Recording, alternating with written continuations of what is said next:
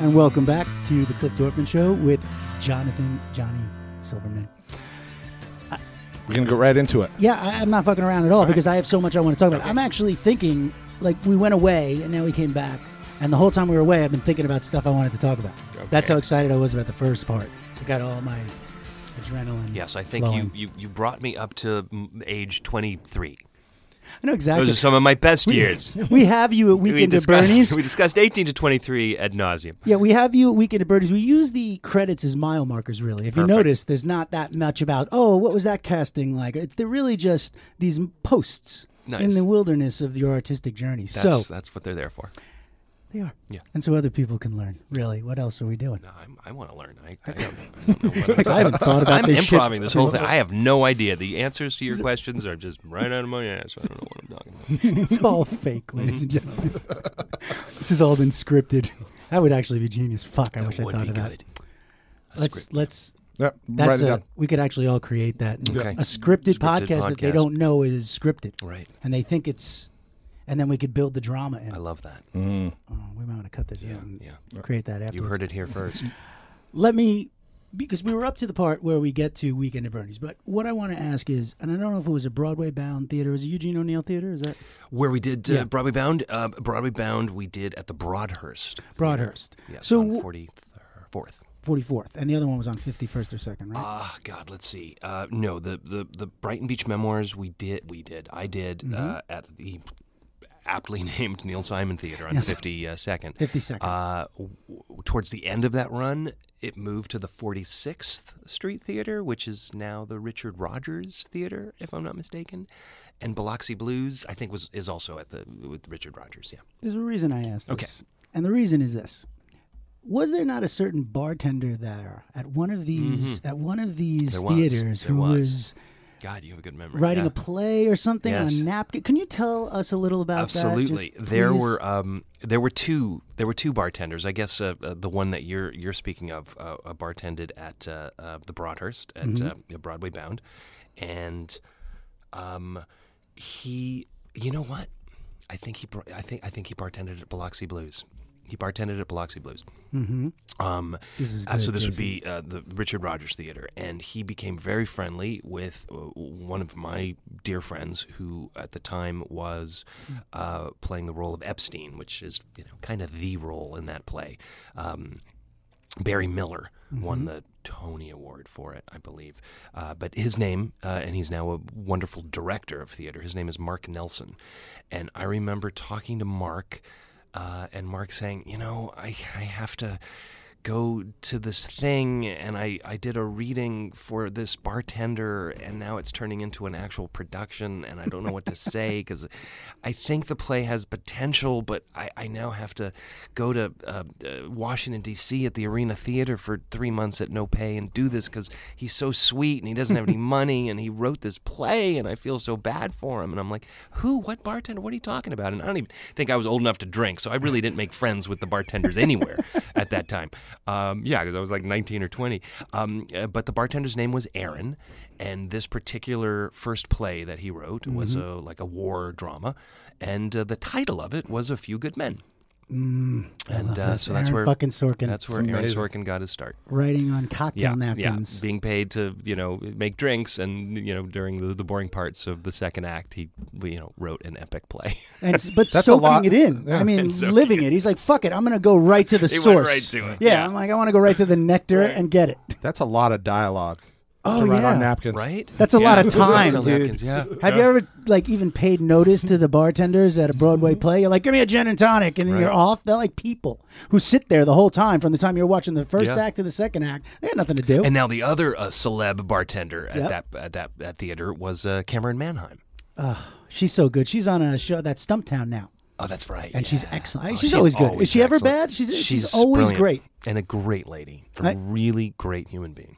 Shout out to Camryn Manheim. who Cameron everyone, Manheim. If you don't know her, you Yeah. should be watching everything she ever did. And I think she did that movie about that poor boy who got dragged in the car, and they did the whole. Uh, it was one of those first hate crime movies that they did, like HBO did it, and she was in that. If you haven't seen, I can't find the name. Jason, were you trying to Cameron Mann? Poor hate crime movie. Yeah, no, it was a it was a homosexual boy who like got it was in Montana or something. Oh, and oh, got- Matthew Shepard. Matthew Shepard. Okay, so that's not Scary Movie 3 Wow. or Cop Car. No, No. no, this is fucking Matthew Shepard. It was a serious piece. All right, so No, don't I'm- fuck around. I'm just looking. I'm just trying All to right, find no, out. no. So now we're back, and we said at this point you had done Weekend at Bernie's three, two, one. Okay. Right, no three. All right. I don't know why I said that. But this is where we left at three. We're doing we're doing six now. There's now a third coming up though. Is there really? No. No. No, I mean, I I was shocked they let us make the first one, but, but you uh, wouldn't be surprised if there was, and that's kind of my point. Hmm. Is that this thing that this movie that could have been just an array of one of the films you did, which at the time was it? This was a job I was lucky to have. I, I uh, auditioned for it um, several times. Um, um, it wasn't a giant budget, but it was a movie for Fox. Probably had like a ten million dollar budget. Uh, wonderful director uh, named Ted Kotcheff, who, who mostly is known for uh, heavy dramas like um, uh, uh, Uncommon Valor and Rambo, the first Rambo. I mean, um, good one. he also uh, directed uh, a couple of cool movies um, um, by uh, Mordecai Richler, uh, Joshua Then and Now, and Duddy Kravitz. I think Wow. Richard Dreyfuss's first big movie. Uh, so yeah, wonderful, wonderful filmmaker. And Lynn Stalmaster was casting One it. of the biggest and The the, best in the business. I mean, Casualties Tootsies, of war I and mean, you know yeah, everything. this guy So was the I, I knew this was a big audition. Yeah. Uh, written by a guy named Bob Klane, who uh, wrote a movie I loved with Ruth Gordon and George Segal called "Where's Poppa." If you've never seen "Where's Poppa," I you know, feel like find have. it, rent you? it. No. Also, a really dark comedy, basically about a dead guy, but we don't really see him in the movie. But God, it just. It, Lovely, lovely group of people. The script was, you know, That's what I'm asking. it It's had like, some moments. It was it called on paper? Oh. was called Hot and Cold, I believe, when I auditioned for it. Bit more direct. And then they changed it to Sitting Ducks when we shot it. um, but anyway, I went to audition for it. I, the audition went well. I remember I had just bought my first new car. It wasn't anything much. It was like a little Jeep. It was a crappy little Jeep. Um, one of those Suzuki, Suzuki Samurais. Samurais, that yeah. would, you know, like a month They after I bought over. it, they rolled and they became worth nothing, and I had to like funny, get rid of it. it kinda is. But I had just bought this thing. It was the first thing I ever like, you know, made money and paid for. Um, uh, you know, at the time I drove like a used uh, Mazda that I bought with my bar mitzvah money. Um, but here, I bought a car. I'm at the audition, and I think it goes well. And I go back to my car, and the car was broken into. They like took everything from my car. They, you know, ripped Oh. the stereo out and whatever I had. And I'm like, oh well, I hope I get this job because now I gotta like pay for all this damage. it was brand new too. The Um, It was yeah, brand new car. I only had the car in its entirety for like six weeks because then I, I had to get rid of it What because was Lynn was, was Stalmaster casting out of? right. Yeah, yeah. what was going on? alley. It was so they said we really like him and we are very serious in having him be in this movie. We want to pair him up with the other guy, and at the time, the other guy was a friend of mine who I knew from the Neil Simon days, uh, Jon Cryer. That's and they said we don't know Not. Yeah we don't know who is going to play what role so we'd like you to screen test and going back to my Brighton Beach Memoirs screen test story not that fancy it was just a room like this Right. and you know a camera not much bigger than that that was our screen test um, but we each played uh, uh, You're in the room role. with John. Yeah, so John and I came in, and Mm-hmm. John tried that role. I tried this role. We, you know, we we took turns playing the other role, and that was kind of the end of it. And uh, I hadn't heard anything for a bit, and then all of a sudden, my agent, who I believe also represented Andrew McCarthy. Just said so. And Andy wants to be in this movie too. And McCarthy was a huge movie star Yeah, this at this is point John uh, Hughes yeah, time you know, and Pretty in Pink and, and, he's uh, St. Elmo's Fire. He was a a big, big movie star. Uh, Not arguing. And Fox was really excited, and I assumed he would play the leading guy, you know, the guy who gets the girl as opposed to the wacky best friend. And they said, no, no, he wants to do something completely different. He wants to play the funny guy. And Hmm. we're all like, wow, great, okay. And so I, uh, you want me to play the other one? And they're like, yes. And that was it. And so all of a sudden, Jon Cryer was out. Wow. And and Andrew McCarthy was in, and uh, we we had a lot of rehearsal time for that movie, which uh, Well, it's physical, doesn't right? happen. But yeah, Was that why? I, I guess, I guess. Um, and we, we came up with a lot of the bits, you know, how we're dragging him around and the tying of the shoes together and the, the sort of marionette puppet. Um, but during the making of it, Thinking of it. I, had I literally had no idea if anyone would ever watch this movie or laugh at this movie or enjoy this movie. And you're using the real guy, right? You're, you're, yeah, Terry, Terry. Kiser, who to this day I, I absolutely adore and would do anything Guy's for. getting This- flopped around by these yeah. two gentlemen on set. He had an amazing stunt crew. He had Wow. uh, uh, one particular uh, stunt double, and then a series of others. I mean, there was so much stunt work that needed to be done. Everyone from Terry the actor to the first stunt double to the other many, all got injured because you had to play dead. You couldn't protect yourself for these these pratfalls. Um, I, I cracked ribs, broken noses. Uh, it was every day. It was it was something else that. and I would be right there for it all. And I'm I'm so squeamish and protective of people I you know have in my life anyway, let alone someone I'm sharing the screen with. And I'm always like ruining the take, trying to protect someone. Yeah. And a few times I leaped too late, and you know I just saw the blood or heard the crack, and I'm like, Oh. okay, another one's gone. Um, so it was a tough, tough movie on me too. I think I had to go to the hospital at one point. I ripped my knee open doing a stunt, and we had to shut down for a couple hours. And um, it wasn't wasn't an enjoyable shoot. It wasn't fun. It wasn't fun to make. It was hard. It was really difficult. That knowing who is who, who's going to ever watch this thing? Is it funny? I mean, is that what you're thinking? Yeah, I, it's like kind of curious what you're thinking. It's about a guy who gets murdered 20 minutes in, and then we're carrying his carcass. What, is, is this funny? Um, and I guess it was. The movie came out, and um, it, it came out uh, huge. It was, it was uh, a trailer. Uh, of some giant, giant movie, and everybody got so excited by the trailer. So it op- they they moved it to a July Fourth opening weekend. It made a bunch of money, and then it kind of stopped, and it was out for a couple of weeks, and then that was it. And I thought, well, you know, whatever. It made a couple of dollars, a couple of people saw it, but then it just had this life on cable and airplanes and it's it's still on. I mean, I you know. still flick the channels This and you see I'm that saying. movie. But years later, they asked uh, if we'd make a sequel, and I'm like, "Come on, seriously? You guys want to make a sequel to this? Let's. Why don't we just say good job? Who knew? You guys made some money. Uh, you know, the actors didn't, but somebody made some money, and people laughed. Why? Why? It's one of those things like putting a crazy roulette bet and winning, and then going trying to double down on it. Yeah. like, no, just walk away with Just all your walk money. away, walk away. And it was years later. It was four or five years later. I mean, you don't even remember this. Um, and at the time, I think I was working a bit more. I had more opportunities uh, uh, for gigs, so I wasn't wasn't like clamoring to to do this. And but was- you had bought your house. no, as a matter of fact, I joke that the house is the house really that the sequel got me. Yeah, built. Weekend at Bernie's yeah, two yeah, built. it's a weekend at Bernie's two house. house. Yeah, yeah. great The first the first movie was was a lovely paycheck. I'm not complaining. It was more money at the time than I ever made, but the sequel was ridiculous. Um, but that aside, I was the guy who Why? kept saying, "Why are we doing this? Uh, Come on." Um, Andrew McCarthy jumped on first. And got a very nice raise. Um, bet. Terry Kiser then jumped on and got a huge raise, especially for someone who doesn't have a word. Like one line. He has not one line of dialogue. He's dead the whole movie. But you really and, do you know need they should have paid him double. But yeah, you can't you, you can't, can't do without it. him. And they just kept waiting on me. And Hmm. I was like, is this really happening? Are you sure, sure, sure? and it almost got to the point where they said, We're making this with you or without you. So you could come join us. And they shot it. We shot it in the Caribbean for two or three months. It was rough, huh? It was rough Yeah, it was come call. to come to St. Thomas and St. John's for a couple of months, make some money, have some fun or not, um, and you'll do this and whatever, or you'll spend the rest of your life having to ask the question when people come up to you, "Why weren't you in the sequel? Why was Jon Cryer in the sequel?" so I finally said, "Okay," and actually, the doing of that sequel was so much fun. It was so much fun. I think at that point we all knew, okay, people are going to laugh at this. Of course, they didn't. The movie sucked.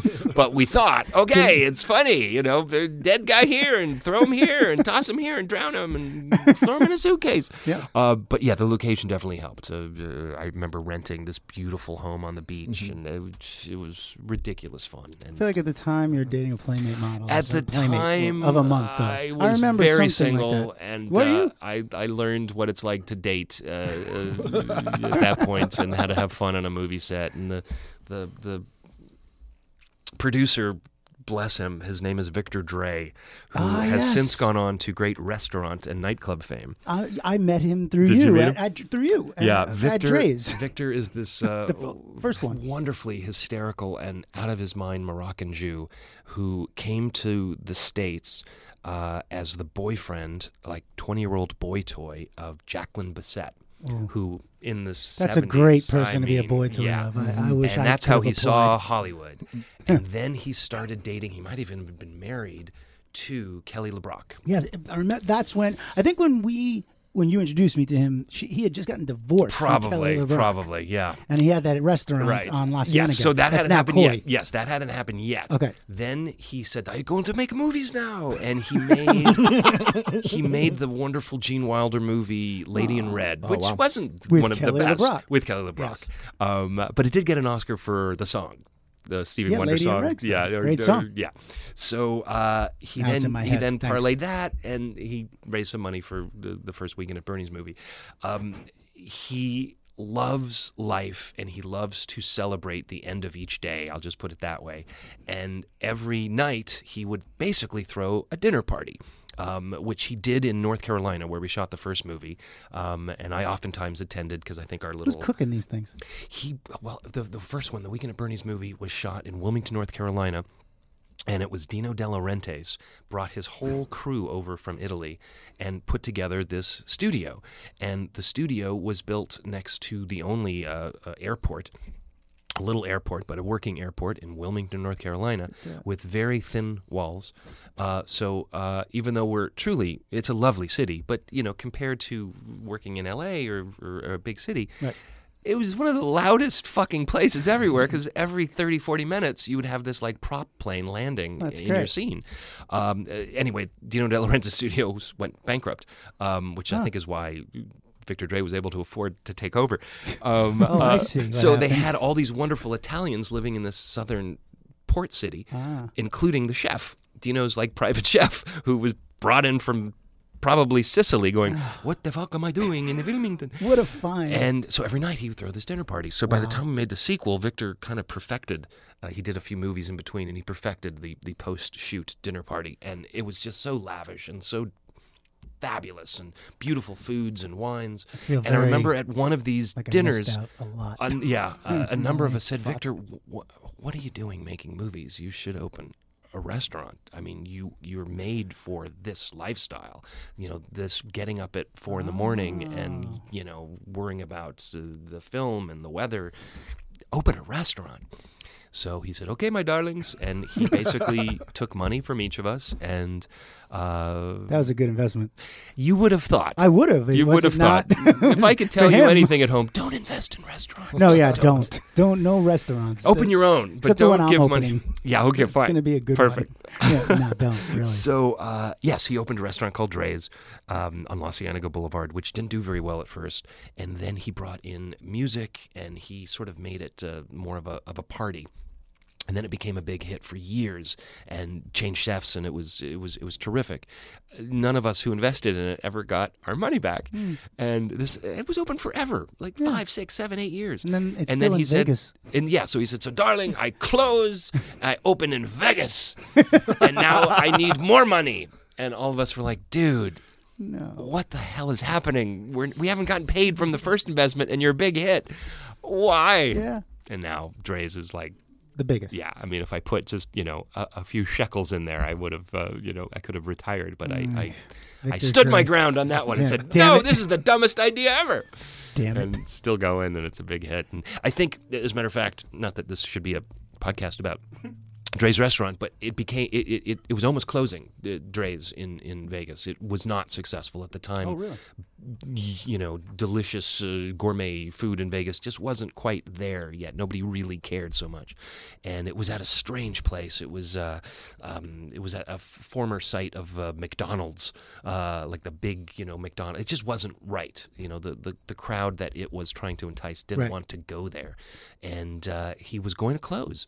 And somebody, it wasn't him, somebody took over while Victor was traveling in Europe and decided maybe I could turn this into like a an all night, you know, after after after party where you know you pay money to get in, it's a private club, and then it just blew up. Yep, and that was it. was the place to be till the sun came out, and it changed the whole landscape of of going to Vegas. It certainly. I, I've Yeah. never been a till the sun come up guy. Yeah. I, I can't. I don't do cocaine though, so it's like you know. I feel like those parties are just out the window Yeah. anymore. But uh, became a big hit anyway. So Victor Drai was your producer. That Victor was your. Drai produced He was the Sorry, anchor. long story, you no, could cut by the this. way, it's Yeah. a great story. But he's the anchor. This guy. Yeah, is yeah, the yeah, anchor sure. in St. John's. in Yeah, St. yeah, Thomas. So you do this movie, you get home, and, and this movie ends up, you know, It bombed. yeah. it bombed. I, I mean, Yeah, right? Yeah, I but think did so. you expect it?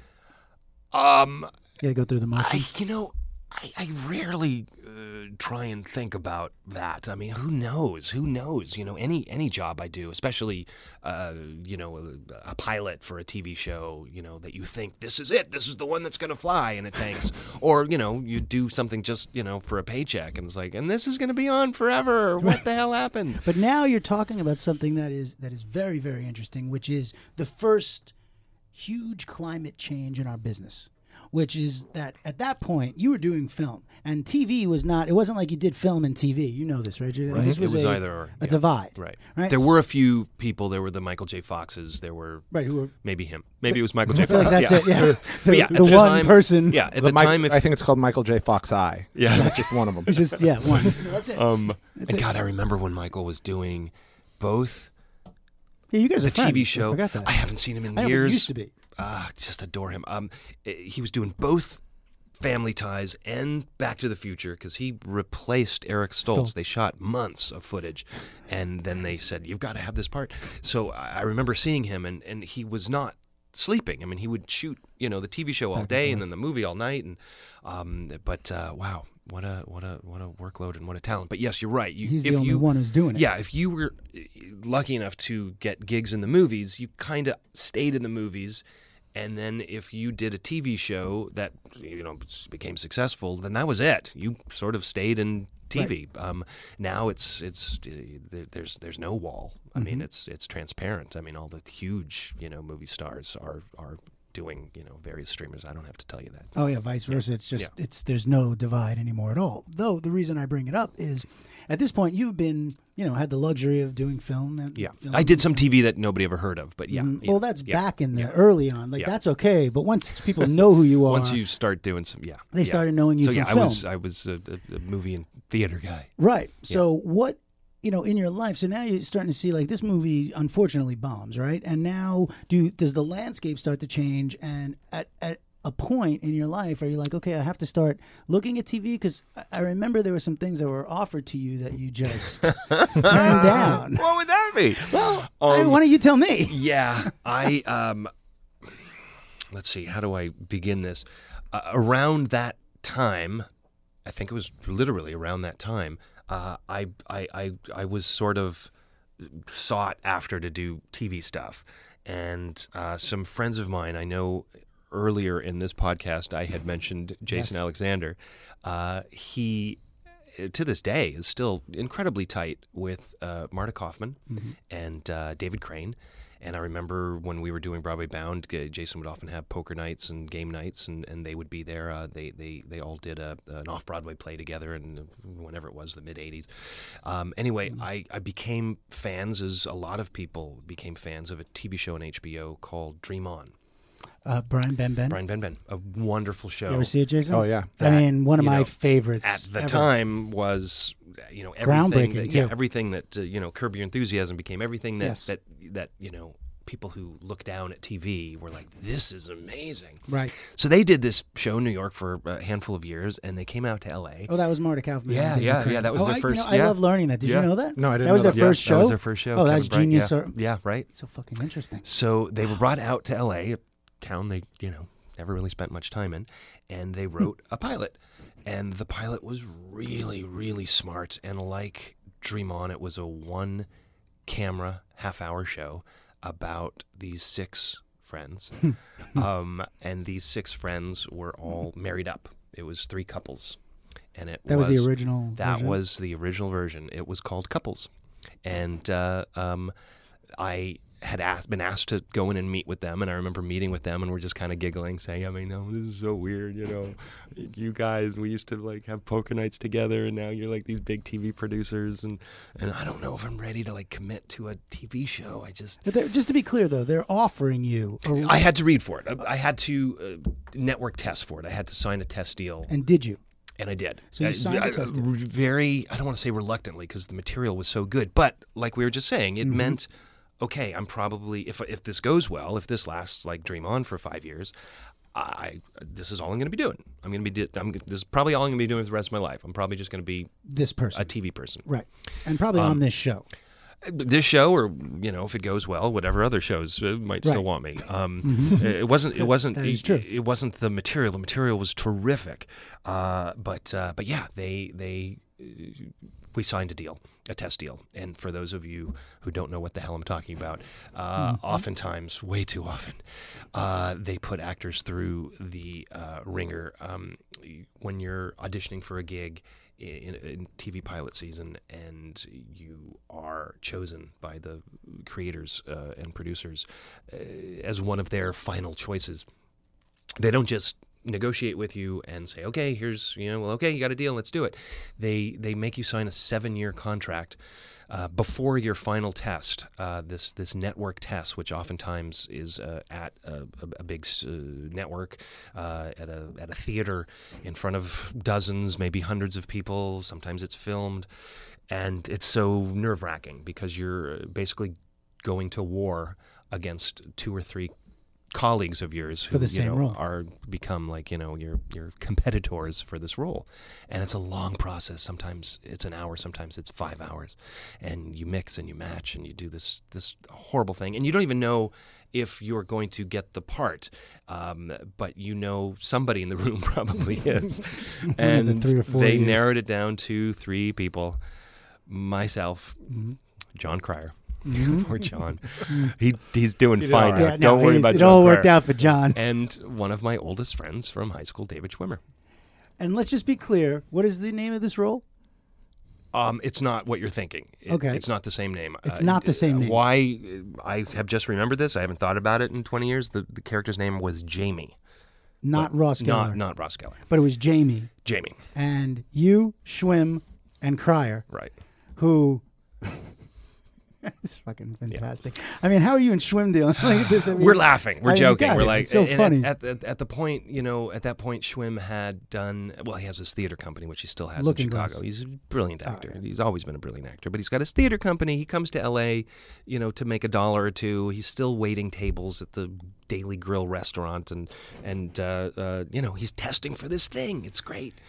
Oh, you had done the Wonder Years. He had done the Wonder Right. Years. He did uh, NYPD Blue, Blossom. and uh, he did this Henry Winkler show, which didn't last for very. Blossom. Yeah, he, did, uh, yeah. he, he was, you know, he was Yeah, he was getting he was gigs. in that- yeah, in yeah, that, he was in the like, mix. rotation. Yeah, Right. Um, and uh, this is this is not small. it's not small, and uh, um, the wife of this character had just been cast, and it was Helen Slater, who um, Superwoman. Superwoman, who I didn't have much dating experience at this time, but she was a girlfriend of mine for mm, like six months. I mean, she was probably at the time my most serious girlfriend, and now my most serious ex girlfriend, and uh, and that was odd. But we thankfully ended that relationship as friends, and um, as a matter of fact.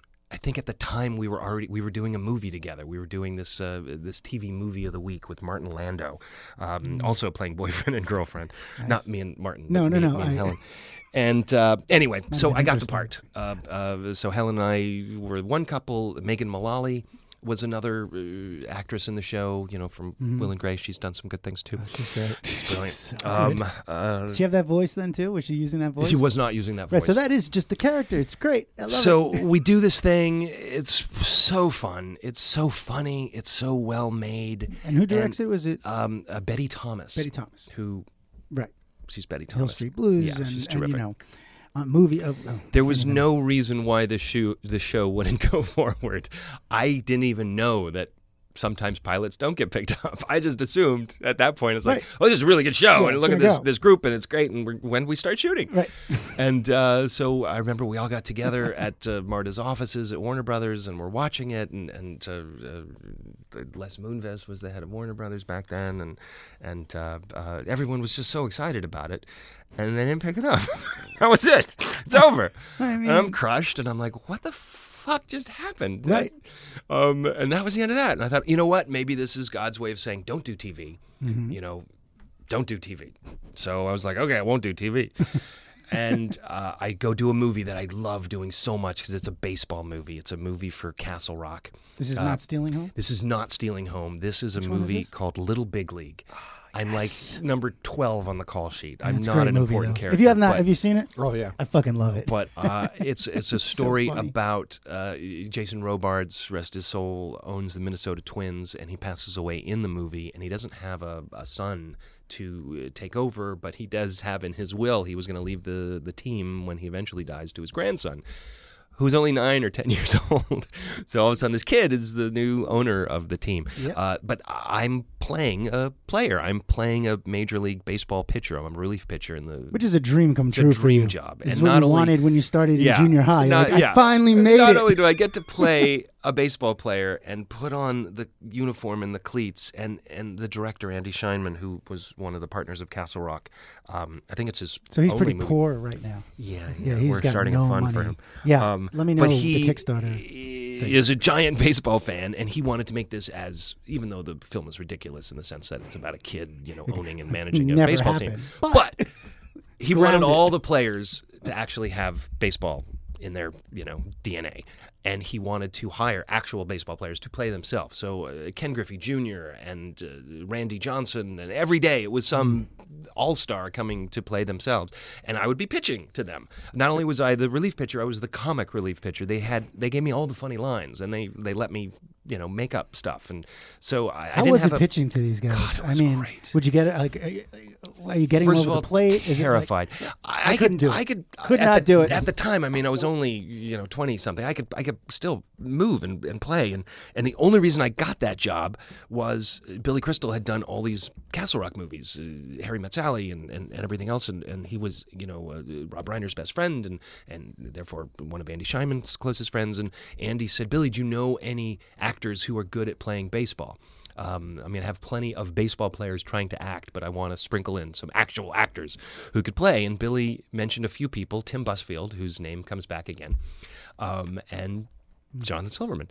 And actually, Billy, when he tells me the story later, and uh, I just He's saw him again about a year guy, ago, huh? he still told me the same. He's great. He said, "To tell you the truth, I don't know if Johnny could act. I've never seen him act, but he can play baseball. He's a really good baseball player. So that's how I got that job. And I remember finally. But by the way, that's high praise as a baseball player Yeah. from him because Yeah. he's a baseball fanatic. He's huge. Right. Yeah, So, yeah. you know. and and and a great, great athlete. Ended and, up, you could act. and such a sweet man. I don't know about that. Yeah, it But. I came It home from out. filming that movie. We shot it in, in Minnesota, and It's warm there. oh god, it was a domed uh, uh, stadium at the time, so that was nice. The the, the new uh, Twins stadium is not, so I'm, I'm very grateful that that uh, we were all indoors because yeah, it was snowing a lot, and, Right. and they they even sent us to Fenway Park in Boston and. Um, Comiskey in Chicago, and it was snowing. We had to like get rid of the snow on the field. If I uh, came to, play. you tomorrow and I said I'm going to take you to Fenway and Kaminsky and all these like Ken Griffey Jr. all these people are going to come, it's only going to cost you seven hundred and fifty thousand dollars, but you get to pitch to them. You're going to travel. We're going to create. A, would you pay it?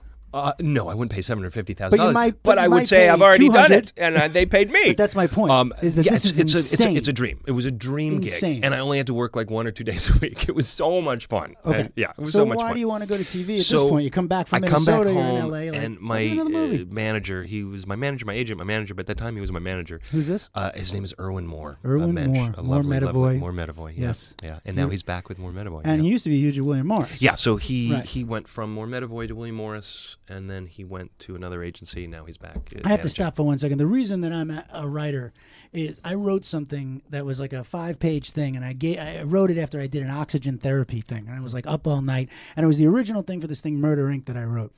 I gave it to Johnny. I don't like to tell stories about myself, but this is about Johnny. I gave it to Johnny, and within two days or three days, he had given it to said Erwin. agent, to Erwin More, who read it and said, I fucking love this. And he gave it to Bob Saget, which is how I met Bob, was through Johnny. And Bob and I wrote this movie that ended up being, you know, Shoot the Messenger that Bob was going to direct. That's the first thing I really did as a writer ever because he gave a five page, what I thought was a, you know, what, a diatribe or something? Like, I was like, uh, to, to Erwin More, who obviously is fucking really just, he saw talent. Because, you know, look, Look at you. me. Yeah. you know, but really, Yeah, this guy right. is, and He's thanks a for that, by the way. man. Yeah, pff, I please. just- I, mean, I wouldn't a good have. one. A, you're a dear friend, but I wouldn't have handed it to anyone if it wasn't great. So it was great. So why why not? Okay, well, thank Yeah, you. But yeah. Erwin is a, a key player, old school guy. Old school guy, lovely guy, and he says, "So Johnny, um, you know, Castle Rock, the studio that just made this movie, wants to have a meeting with you." And I said, "What? Did I do something wrong? Did did they hate what I did in the go right dailies? why why I'm being summoned to the principal's office?" and um, so I said, "Okay," and I'm thinking. A, they really hate me and they don't know what to say. They're going to cut me out of the movie and they want to they have the, the the class to tell me in person. Or B, maybe they want me to do another movie or I don't know. Why was that B? I don't know. I want that to be A, and I want kid. B to be like, oh, maybe they would just want to give me some extra money. So I take the meeting, and is Reiner in the meeting? no, uh, Glenn Padnick. There were Uh-huh. five partners of Castle Rock, which you know, sadly, uh, they sold for billions of dollars, and it's Mm. no longer around. There were five partners. Glenn Padnick was one of them, and they just made their first foray into television with a little tiny show called Seinfeld. With Jason Alexander. With Jason It's like Alexander, it's yeah. like this Yeah. tiny little microcosm Yeah. of life. Go on. and they said we've been watching the dailies and there's something that we feel you have to carry a show a TV show are you willing to do TV and I was like well I don't want to tell you I just did a pilot that didn't get picked up so maybe I'm cursed um, are you sure you want me to do TV they said it could be anything you want we've got a bunch of people you know under contract uh, both here and uh, at that uh, wherever their deal was I guess it was NBC That's how you start a fucking company. right? You know what Yeah. I mean? Like, ah, And you, you, you, you, Seinfeld- write shit for us. I don't know what it was in. Maybe the second season, third. It was a hit at Yeah. this point, and part of their renegotiation was they Castle Rock not owned but has claim to the time slot, either just before Seinfeld or right after Seinfeld. That was contractual. That was contractual. Wow. Yeah. So they said, we don't know what the show is. You could create it. You could make it. You could pick the guy or the gal to be the showrunner, but we'd like you to do it.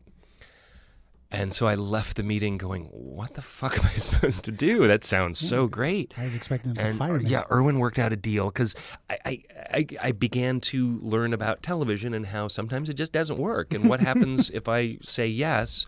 And, you know, it's a long process of. Uh, uh, coming up with uh, uh, someone to write the show and creating it and writing it and selling it and pitching it and casting it and shooting it and maybe it gets picked up. You know, it could it could be Oh, years. Yeah. Horrible. So I said, just to protect myself, uh, I don't want to spend the next chunk of my life putting all my eggs into this one basket. So Erwin worked out a deal with Castle Rock that whatever they were going to pay me, that's not important. I don't want Right. to come up No, with no, a figure, cares? but they were going to pay me a chunk of money. They're going to pay you to do Yeah. this thing. Right. That's pretty amazing. And should the show work, should the show actually go forward and become something we're going to shoot, even just as a pilot, uh, I will get a portion of that money.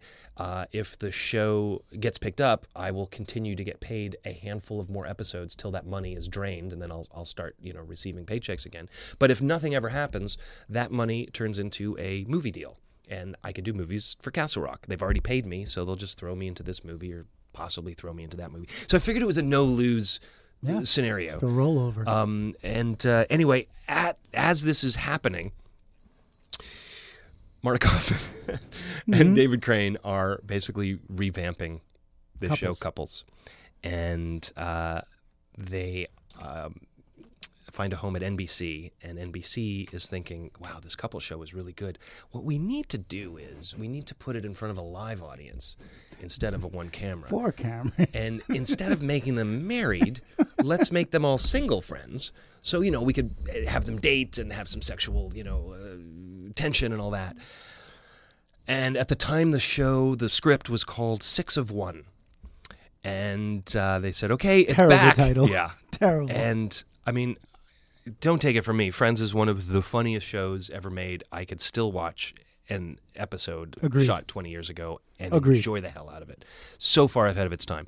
This script sucked. This script was not good. Uh, magic somehow happened, and and I mean, if you ever watch the very first episode, Mm-hmm. the pilot episode where Jennifer Aniston's in her wedding gown, Yeah, where she runs into Yeah. the coffee shop. it's it's it's okay. It's not even comparable. It's not must see TV. It's not must see TV. It's No. not even comparable to what No. they did later. Um, but at the time, I really wasn't available to do anything. I'd have to like say no to this pretty sweet deal that Castle Rock is is offering me. Um, so I remember talking to Schwimmer about it because they're approaching him because they remembered him from the screen test last year, Hmm. and he's like, "Yeah, this script is really bad." Um, but Johnny, I'm giving up on L.A. I'm not. I, I'm tired of this. I'm That's tired, Schwim said. Yeah, I'm tired of this. I'm. Uh, if I do this pilot, I'm going to take my however many thousands of dollars they're going to give me. Probably not that much. Um, it wasn't the you know million that he got in season whatever. Yeah. Um, and I'm moving back to Chicago full time, and I'm done with L.A. I'm just going to focus on theater. like Looking I'm Glass done. and I'm done. Right, right. Yeah No, he's in. and uh, that's what his thought process was going into this pilot. I mean, and are you going into it at the same time? Like, is are you? Uh, is it the same role? I mean, like what's no, like, no. what's- I mean, they, know- they, they, they, they made some major, major right. They're changes. mixing and matching. So But they want basically, you they and took, they want Schwim. No, no, no. That was would have been the same role. That would have been what the same I'm saying. Yeah, yeah. So Sorry. you guys were the, same. I thought you meant is the same exact role from the No, no, no, no. The, the previous pilot. No, no, no, no, In Six of One, they were saying you be the Ross character, exactly. right? Yeah, and yeah. that was an offer. I don't know if it was an offer, but it That's- was pretty close. feels like it whatever it whatever it was at those times. It was it was certainly an are you interested in doing this? Right. Uh, and I said no. I'm gonna pass on that. I didn't know it was going to no, be No, how you gonna know? How you gonna know? I mean, So in the meantime, um, they they Castle Rock hooked me up with the very first writer that they had um, on their roster, uh, who was and still is married to Julie Louis Dreyfus. Uh, his name is Brad, Brad. Hall, uh, who was a regular on Saturday Night Live when Julia was. That's how you know they were first together. And may I ask, look this up, would you, Jason? I, I believe he was one of the first guys to have that multi-million, like a fifty-five, or a, you know, my like J.J. Abrams was fifty-five million Yeah. to do inflation, Yeah. but Brad Hall Brad had that deal Brad at. CBS, Yeah, right? Like Brad coming off of Saturday Night Live. Um, not that, but coming off the strangely enough the show that we ended up doing, the Single Guy, uh, when that got canceled, uh, CBS signed him to this sweetheart it was deal. after that Yeah. that he signed Yeah. that deal. So, so you're coming. He, he's one of the writers that Castle so Rock has. Yeah, he's already signed a deal. We got together and um, um, kind of decided to rip off the Sondheim musical company, where uh, everybody in this guy's life is married and they're all trying to marry him to anybody. Right. At the time, it was like the because we came up with a couple of different uh, thoughts and ideas, but this one was the one about the, the, the guy who's not married, the single guy. Um, No, that's it. yeah, And wait, and now it I'm just gonna kind of wait. I'm gonna stop It you. just kind of stayed. That title never left. Well, I'm like, oh god. that's but wait because you turn down this you know i just want to say you turn down you don't know what it is you know six of one they go and they make it they cast everybody they cast and it becomes friends in the meantime so now it's friends right it is popular and It's it's on Yeah. and they're making dolls of schwimmer because i remember that that was the first time I was Yeah. like, "Oh shit, you're really Blow- famous." blow-up dolls, yeah. like you're. Oh yeah, those they're still making actually. I mean, are they? I don't don't, know if you can get them. Nah, they probably- So anyway, Etsy probably has some special order ones you can get. Etsy has everything. Yeah. Etsy really does. All right, wait. So it's on the air. It's a hit. In all this time, you're still developing with Brad. Like, Yeah. you know, that's how long it takes. So what you were Sure. talking about earlier. I even did a guest spot on Friends uh, in the meantime. In the meantime. yeah, just because you know Marta said, "So we know you didn't do this, but will you come and play with us?" And I'm like, "Yeah, of course." And Right. I did the episode where Schwimmer's baby he had with his lesbian Wife. ex-wife, Ex-wife. Uh, is born, and I'm the doctor. Uh, and and Jennifer Aniston's character and I, uh, Rachel and I, uh, have this flirty relationship, and then and then all the, I was dating a, a girl that you introduced me to for many years, but I was dating this girl at the time. I take no And, uh, liability. the National Enquirer suddenly had this big story on me and Jennifer Aniston being a couple, Hmm. and at the time she was dating my friend Tate Donovan, and He had left Sandy Bullock for Oh, Jennifer Aniston, yeah. who he ended up on the show. Yeah, that's right. Yep. Um, and I Jennifer knew I was in a long-term serious relationship, so it was. It was I just remember saying, "So, are you aware that we're going out? Yeah, Because you're dating we're right now, now." dating." Right. Um. Sorry, I don't know. No, no, it's okay. So you in. do well. You you guest star on the show. All of this is taking place. The show goes, gets picked up, right? They shoot the pilot, it gets picked up, and you're you know you're on it now, at least a season and a half in, and you're still developing your deal at Castle Rock. Uh, well, no. At this point, at this point, we're already we, we got the green light to shoot the pilot. And uh, when I'm uh, when I'm doing my guest spot on Friends, I think I think that was season. the final episode of the first season. Oh, okay. We're, we're we're already casting the other roles for I this see, I did it, Jason. Second season, right? He's like final episode of the first season, Yeah, right? right. And uh, so I knew. I knew we were uh, going to at least shoot this pilot, and uh, we shot this pilot. A wonderful cast, a wonderful experience, and it got picked up. And you know it's going to be on. I, I don't know anything. Well, I wait, the Castle they- Rock deal. Yeah, but still, they You could they could say this sucks. it's let's let's do right. this show about you know this guy's hair piece instead. it could have. So uh, yeah, so so uh, uh, the show gets picked up and it's on after Friends. The single guy. We sa- we share an hour of television, Friends, and then the single guy, and then You- Schwimmer came and did an episode. I think like the third episode of, uh, of the He's single guy. mensch. Yeah, yeah, which it's really helped it's our like ratings. Schwimmer in that in that must see TV hour. It's Schwim, it's you, and Jason Alexander. Uh huh. I mean, it's like And oh, then uh, and then it was uh, Lea Thompson's show after that. Uh, oh, I Caroline in the remember City. that Caroline in the City. Yeah, and Leo was a friend as well. And uh, I think I did an episode. They would always make us do the Yeah, cross promote. So me and Matthew Perry did an episode of Caroline in the City. I think I don't know. The only one that wasn't playing was uh, was Jerry was was Seinfeld. He's like, we're not doing that. I'm not doing any of that. We're not doing any of that. We're We just doing this. We don't watch anything else. We're only making this, and that's it. Listen, uh, no one's arguing, right? No yeah, one's arguing yeah. with them. And then now you're in TV. So you made the jump. Now I'm very much in TV. You're there. and that was it. And yeah. you and Schwim are sharing this, this, uh, you know, and, and anyway, now, how long does the show go for? two seasons. Two seasons. Just two, and that was plenty. That was plenty. uh, it turned out to not be the most fun experience. The making of the pilot kind of was. Mm-hmm. Uh, I didn't realize how hard it was to be. I still don't realize how hard it is to be the number one of a of a live audience sitcom uh, for 22 episodes a year. It's uh, What's so hard about it? Because I think everybody would laugh at that. So really, You- but I, I, I, I want to hear because I agree. making the, the, the making of a of a pilot episode as we just talked about could take months or years you have so much time to work on it to create it to cast it to edit it um, to fix it uh, but then you're in if the show gets picked up uh, then you have to make episode 2 to 22 in a 6 month period and that's 60 pages of dialogue a week f- to just to create those 22 minutes of, uh, of actual television, um, which doesn't seem like it would be that hard, but man, it was hard. But we went in, you know, with with the you know a fresh coat of paint, and we're going for it. And then I just felt by say the third or fourth episode, like we're fucked. This is not working. Um, A lot of people are unhappy. A lot of people are yelling at us all the time. Uh, nervous breakdowns are, are happening. Um, everyone's looking at the numbers, and uh, who knew what the numbers meant? Because at the time, Friends was a big success. Nobody knew that it was going to turn into this phenomenon, and people at the network were upset that we were only hanging on to whatever it was, ninety six or ninety seven percent of the Friends audience. They That's said, "Well, it? why aren't you hanging on to hundred percent?" Right. uh, you're dipping, you're dipping, you're dipping. And we're like, sorry, we're doing everything we can. We're okay. They're a phenomenon, and we're trying. Right. Um, and then you know, just the pressure, and then they fired Brad Hall. He created the show. They fired him, and uh, the, it was it was all a nightmare. It was all just one crazy nightmare. They they they recast two phenomenal actors. Uh, Jessica Hecht, who has since gone on to, Yeah. I don't know how many Tony Awards she's won by this point, um, and she's in every third movie. Uh, Mark Moses, who's in every fourth television show. They said the problem is these two. These two are the problem. Mm, Yeah, they're bad. And uh, so it was just it, it was not going well.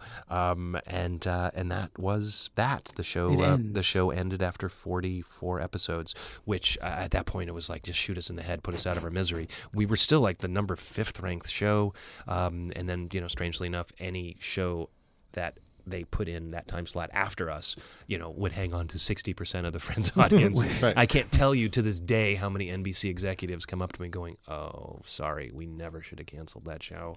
We didn't know. We didn't know." Yeah. It's like it's fine. It's fine. I probably would have be a dead human right now, so it's fine. Couldn't I- even have trudged yeah, through. yeah. But like, I feel like they in that time slot after you guys left, they put like couple another show called Couples in there. I'm sure they feel like they they did that everything. UK, rem- that UK The UK, remake. yep, remake. the UK remake. right. Coupling. Yes, with Coupling. that beautiful Yeah. brunette that I remember always they thought, like, put why isn't she a uh, they put it, they put a bunch of things. Uh, they put a show called Boston Common. Oh They yeah, put a David show E. Kelley. With, uh, I think which- with Breckin Meyer about a sports agent. Uh, I mean, they tried they tried so many things. I think um, Aaron Sorkin had a show in there. No, uh, Sports Night was Josh Charles.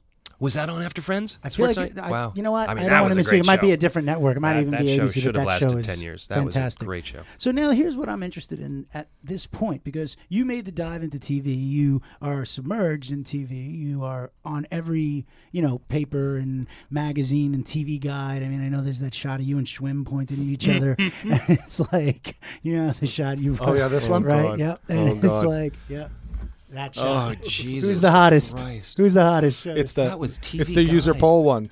Who's the That's hottest? just humiliating. But it's not. That was the only thing we had. There's no Yeah. fucking like the internet Yeah, was it's like true. brand They new. didn't- This was This one with your um, sideburns is much better. that's an picture. awesome shot though. Come on. So, what are you thinking?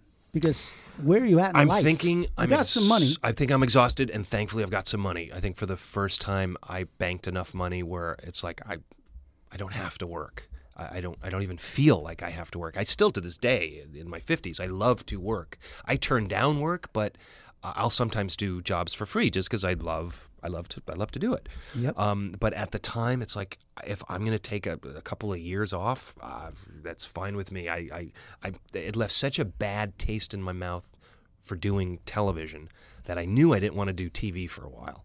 Um, it would have to be a really special show uh, or opportunity for a show for me to go back to TV. And I was offered a lot of TV at that point.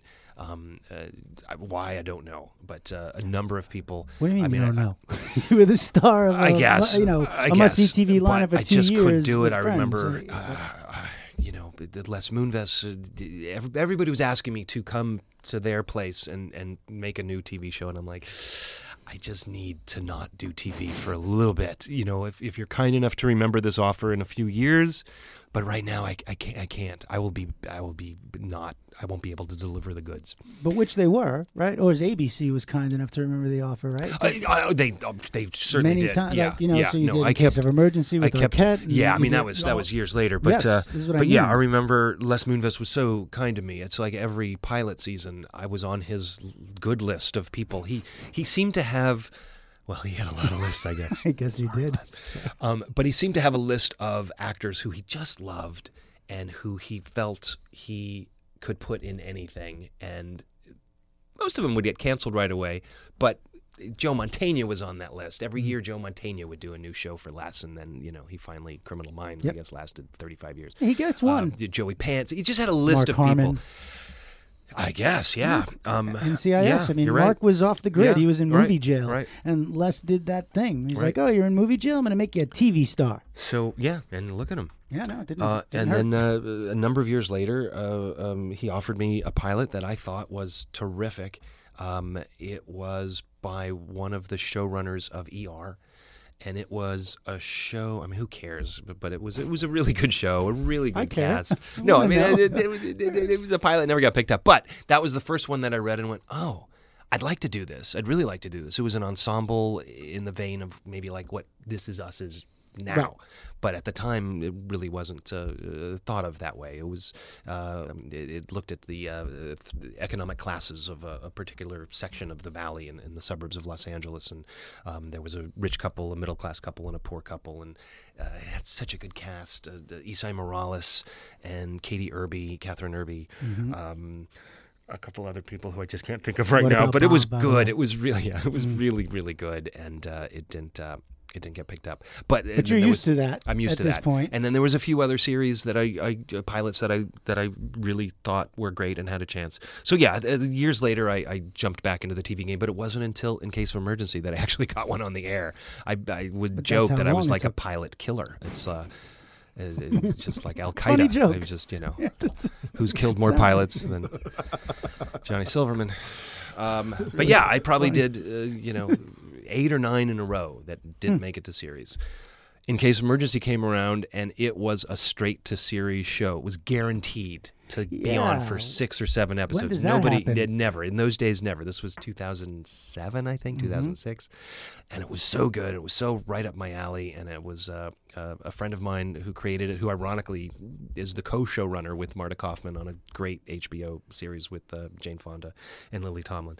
Uh, Oh, the uh, Netflix series. Yeah, uh, Grace yeah, and Frankie. Grace and Frankie. Oh, it's so good. It's so good. Uh, his name is Howard Morris, and Howard was the creator of this uh, of this uh, pilot plus six episodes. Jon Favreau was the directing uh, producer, and uh, it was just so funny and interesting. And I had to fight like hell to to get this part. Uh, Howard wanted me to do it. He he said at the time, you know, I've always had your uh, you in in my mind. mind. Um, and uh, the network, this was ABC, um, and it was a new regime who I'd never met or worked with, and they're like, "No, not him, not not Silverman, anybody but Silverman. Who else you got?" Really? And I'm like, oh, "I guess I don't know who this." They couldn't find anybody, and finally they went, "All right, he could, you know, do the network test, but still no."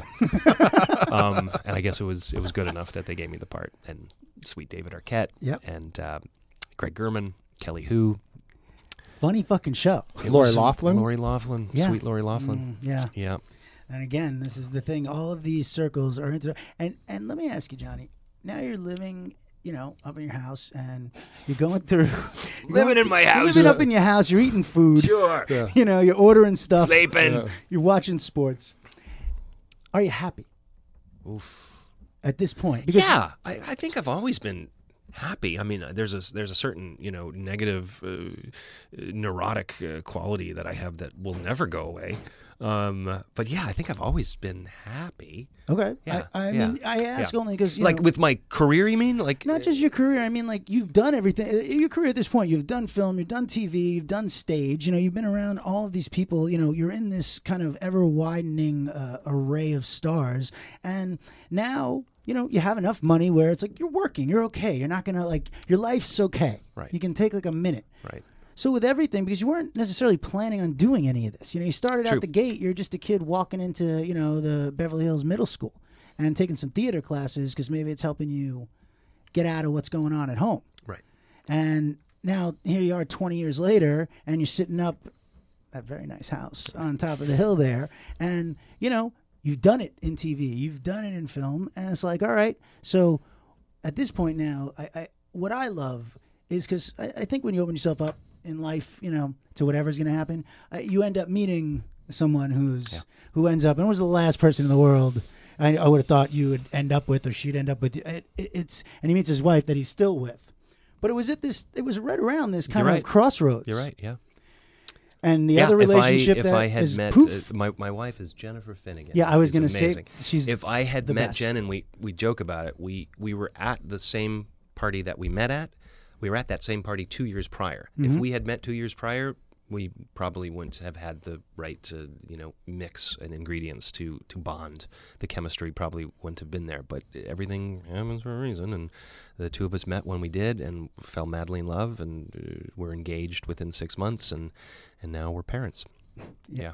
and it is. I mean, And going back to the Yes. insanity of, uh, of of the, the, the, the little fish, you know, bowl that we all swim in, uh, uh, Matthew Perry from Friends Mm-hmm. is the one who introduced my wife and I to each other.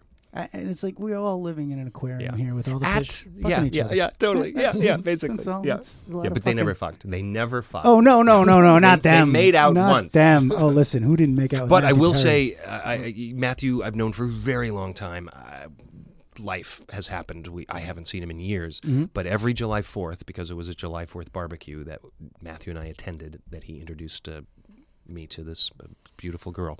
Uh, every July 4th, I write him a quick text, and I basically just say thank you. Um, uh, oftentimes, I'll include you know, a photo. Now, the last couple of years, I include our baby pictures.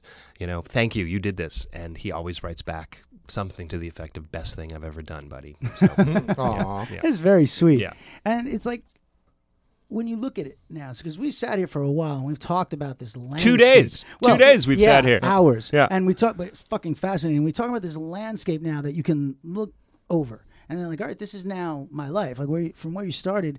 So where are you at now mentally, you know, in, in your career? What what is it that you're feeling and wanting?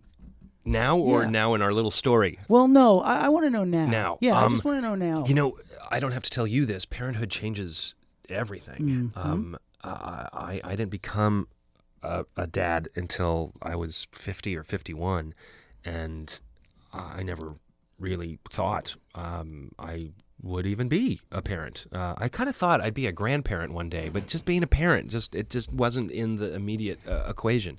Um, but everything kind of became everything else really became meaningless all my energy and and and joy and happiness and exhaustion and fear and neuroses everything has gone into this amazing Beautiful. little beautiful baby um, so the, the the the work stuff and and and and and, really all the other stuff uh, has has kind of been put on the back burner, uh, and that, that that holds true to uh, jobs that may or may come about. I, I was offered a, a movie uh, that would have shot in Portland like next week, um, and they're very sweet, and they kept coming back and coming back, and I said, guys, this is just I can't do this now. don't wanna go away. I, I kind of can't go away because I I promised that particular time. For Jen to do this job that she's already committed to, I, we can't do it. So how do you do that? Do you guys block off? You know, like okay, you're going to work now, hon, and or maybe I'll do this show. Like how? Because she's Basically, she, yeah. she's on something now. Yeah, right? she's Right. taken a, a bunch of time off. Strangely enough, She was on the FX show. That was a Oh, boy, while that back. show that was fun. Um, Right? Yeah, she, she did three years of this show that shot in many foreign countries, very far away in very dangerous lands. And you were running around with I her, was right? running around, uh, you know, trying to save her and get her off the show. Um, Which you, but she survived, and strangely enough, this show, when it finally ended, and she came home. I mean, she was living in bomb shelters because she literally was in a, a, a, a war zone for, for, for, for weeks until they evacuated in, in the middle of the night and sent them to the safety of Istanbul, Turkey. Oh, I actually um, remember that. Yeah, Oh, I think yeah, we had dinner talking, that night, yep. and I'm like, "Ah, I'm looking at my phone. Yeah, my it was really scary. Um, when she finally came home after those three seasons, and we just looked at each other. We did more than look at each other. we basically said, okay, if we're ever going to try and start a family, now is the time.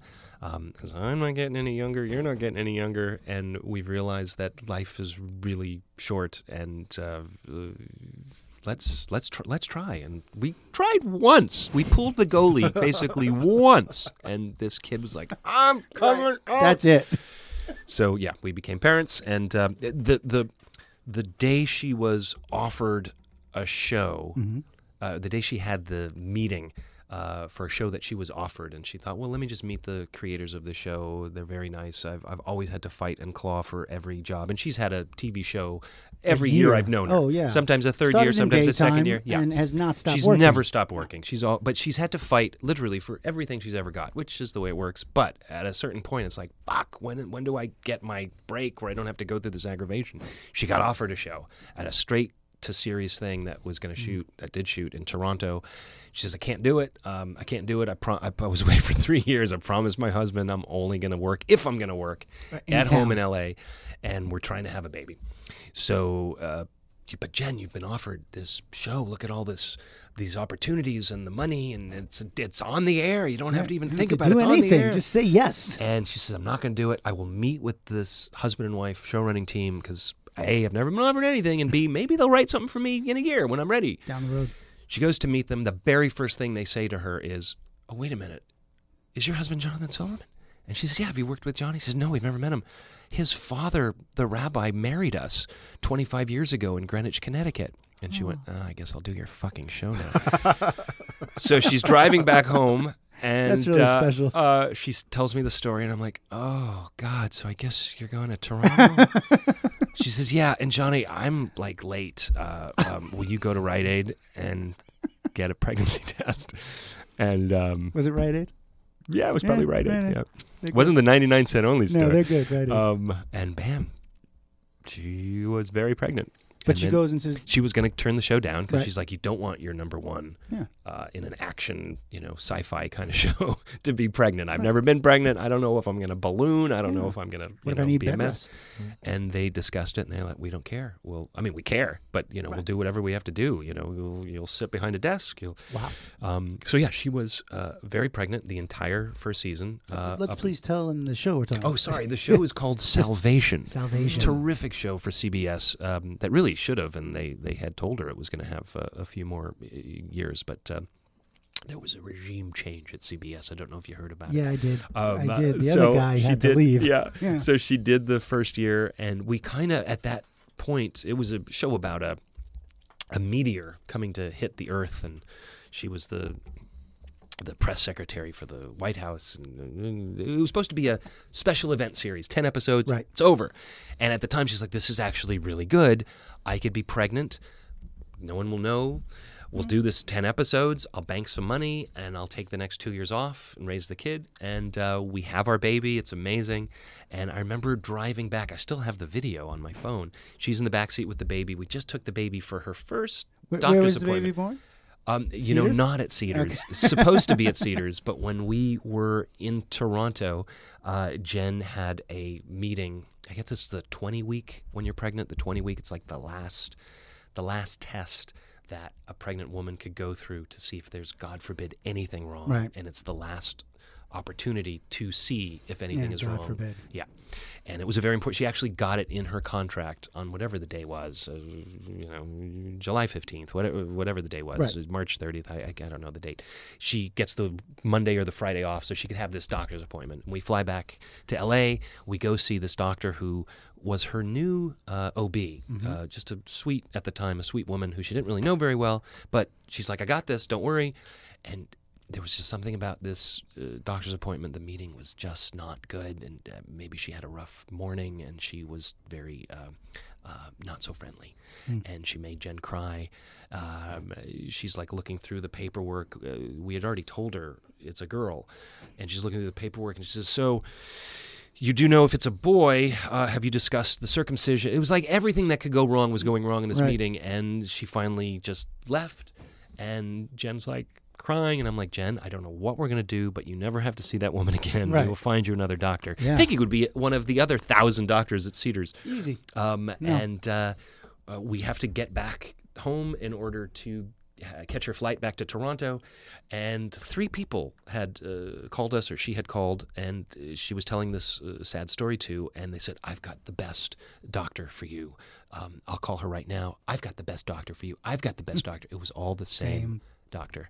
Hmm. And she Lovely. was amazing. She saw us at six o'clock at night before the red eye flight back to Toronto and she was perfect and she still is perfect and the only drawback was she's at st john's in santa monica Oh yeah, it's a bit of a And, ride. uh, yeah, it's a bit and of a we, fucking. we, we live a trek. far ways away. But uh, yeah, so long story short, the baby was born at a hospital with crosses all over the place, St. John's, which is an amazing hospital and uh, oh, St. John's one of the best amazing. by far. Their children's amazing, hospital too, unbelievable. Terrific. By the way, donate to their children's hospital Mm. if you want, because St. John's is doing great work. Terrific.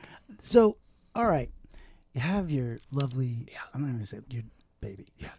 And now, let's get back to that question though, because I'm interested. So Yeah. now she says, "All right, that show's over." Do you make a decision like, "It's like, all right, I'm going to work now," or "I'm going to work now," and, and like, how, because you're both, you know, Yeah. working, and Yeah. eventually you want to you want to do something. So Sure. stay home. So Sure. do you have a discussion? Is Uh, it a we always have a discussion whenever a particular gig comes up. Um, I I have only worked in pieces since the baby was born. I, I, I guess I recurred on a couple of shows. you're doing a Shonda Rhimes show now, right? Uh, yeah, just just you know, was but whatever, it's- it's happening. I was grateful to do it. Um, but yeah, I think I did another Shonda Rhimes show like right after the baby was born. But we knew it would only be you know X amount of days. Mm-hmm. Uh, and the sh- this I was uh, recurring on a Netflix show, but we knew that was five episodes. Uh, so it's not like the commitment was that. Um, uh, demanding, um, and I would always try to get as much notice as possible on uh, the times and dates, so we could get some sort of you know help. And now the baby is really not a baby anymore; she's a toddler. She's two and a half years old, and she's in preschool three days a week. Um, So fast, man. It's so fast. It so really now we kind of have to think about. Oh, she's already kind of set in Yeah. school. What do we do when one of us gets a job far away? And the second season of Salvation, um, which sorry, I was I was about to tell the story. We were driving back Mm-hmm. From the doctor's office when the baby was five days old. She gets the call. The show is picked up for a second season, Right. and we're like, Dun, dun, "What are you talking about? It was It was, limited- one and done. yeah, it was limited That was so great. They want to make another season." Jen's like, "I can't do this," No. and they basically said, "What can we do to make it easier for you?" And they said, "Well, can we not go to Toronto? That's far." They said we could do Vancouver, And she said, "Okay, I can make Vancouver happen. It's you know a two and a half hour flight. At least it's the same time zone. We could figure that out. You know, Johnny could drive. I've the never car up. heard any creators or network being know. this uh, They're the like best. This is really They're just above and beyond. sweet, sweet people. Uh, yeah, they they you know because again they they told the cast Yeah. this is No, yeah. Um, uh. I mean, I'm sure contractually she had already signed something, but it was it was not even But supposed to be. it's a A commitment ten, to ten. Salvation picture deal. Yeah, yeah. And so, that's so we fell in love with Vancouver. I'd been many, many times. Jen had been many times uh, for work, um, but we truly fell in love with Vancouver and these nice people. The the showrunners even put me on the show. I did like you know four or five episodes, and at the time there was going to be a third season, and we thought, gosh, we're throwing so much money away on rent. And Jen is from uh, Montreal. She is Canadian. She's dual, and um, I have uh, a Canadian, basically their version of a green card. It's like a work permit, nice. which is amazing. Um, it it just Lovely. gives. I mean, I love I love the country. I'm, uh, we're friends of the Trudeaus. Um, uh, they're Are you? just yeah. You're friends of the Trudeaus? The best. They're Really? the best. Is the that, is smartest. that a true yeah. story? Like you guys Yeah. have sat and had dinner with them? Many times. Many Yeah. times. I have some good stories for there too. I just don't know if it's podcast worthy. I But mean, okay, um, go on. so Canada uh, holds a very special place, especially with what's going on in our own country right now. But anyway, we had been thinking about um, buying a little place Well in Vancouver even before the baby, just to have because we knew work would oftentimes take us there. You still have the place in New Orleans?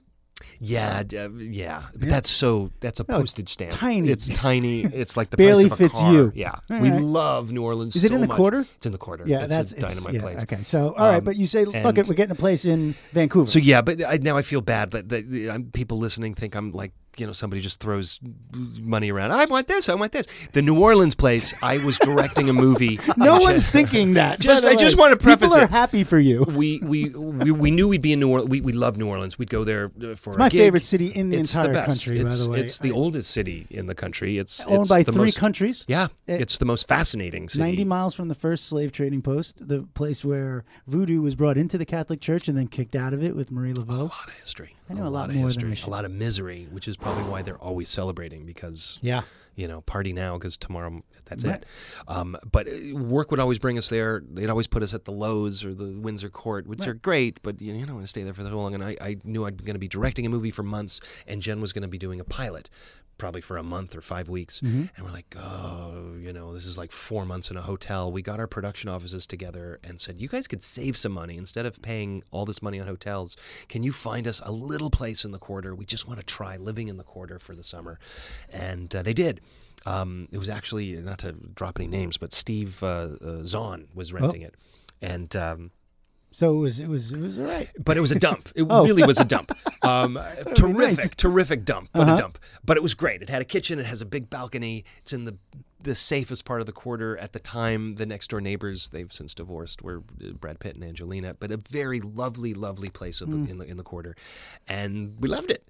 And um, the sweet gay gentleman who owned the place said, and we were talking to, to, to him and his husband before uh, we we left. You know, this is what you'll need. This is what we have. This is what we don't have.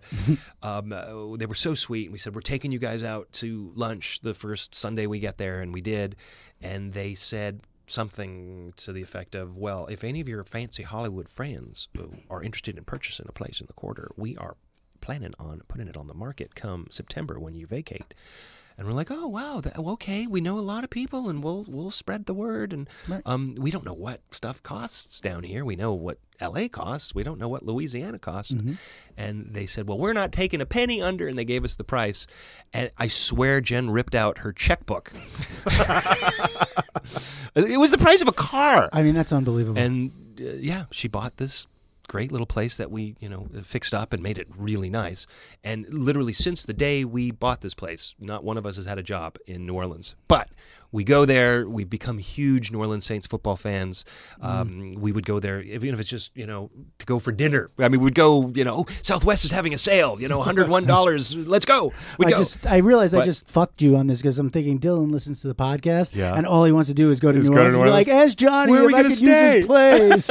I'm just warning so you now. we have been there since the baby was born. We've been there twice for 24 hours, both Saints games and both like in have a great meal, Right. watch a game, and leave. Right. Uh, otherwise, it's been rented, and and now the French Quarter has really come down on any short-term rentals under a certain amount of uh, Really? days or weeks. Even if you own the place, the Yeah. French Quarter made Yeah. a law. They made a law because the hotels are, are, you know, missing out on, on that money, and we were very selective. You know, uh, oh, a friend of mine's doing an episode of, uh, you Right, know, who you gonna give it whatever. So you know, two weeks here, you know, a month here, um, but now it's it's I think it's a three month minimum. Anyway, we we have somebody in there for a year, so So that's, the good. And now you ended up getting the place in Vancouver because it's like she's there. So we there were looking for a place, and uh, we didn't want to just throw money away on rent, and we found this place that we could not afford. But they, again, they said you're getting a season three. We're like, okay, let's bite the bullet. It's so beautiful. It's in the best part of town. condo or a, Uh, uh, it's a, house? it's a, it's a house. It's a, it's, Oh, it's a, not a big house, but it's a, I don't, it's not quite a duplex. I don't know what you call it, but it's. You've got a house, and half of the house is ours, and then the other half is our neighbors. But it's three stories, it's three bedrooms, beautiful views of the water. It's it's dynamite. Way we so overpaid, but there's only this one tiny strip that overlooks the water, and the homes never become available. Right, it's we're limited. we're Like, there's only a yeah, certain amount of it, them. We're gonna do it. Right. We're gonna live in it for the next year. You're gonna make money on that no And, matter what. It's not like oh, you're gonna lose yeah. with that spot. Yeah, we're not going to lose. We want it forever. Right. Uh, but a week after we bought it, the show got canceled. so, So you go back home. yeah. So uh, a friend of ours uh, has had it since June.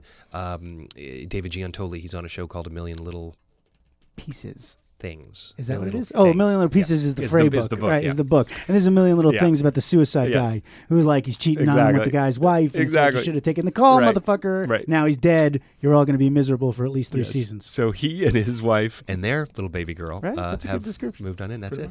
uh, and they move out to, in just a few weeks. And Jen's been offered this series that Uh-huh. shoots in Vancouver Okay. for ten episodes guaranteed. So she's got to pull the trigger on that decision. But we may we may be living again. So you're going in back up to Vancouver. So Yeah, therefore, weeks, it's already paying for itself. Well, Exactly. Yeah. that really works good. out because I was gonna I was Yeah. gonna pitch you a, a, a, a show where Cliff seems obsessed with your house. So you leave to Vancouver, you come back, And he's- Cliff's in there. Yeah, he Yes. he's, li- he lives there, and, and With it- his ex-wife, his ex-wife's Obsessed. boyfriend. yeah, and they, and, they, and they let you live in the um, the guest house, and that's the that's the whole movie. Perfect. It's like Parasite, but I got nothing, man. Oh. I got nothing.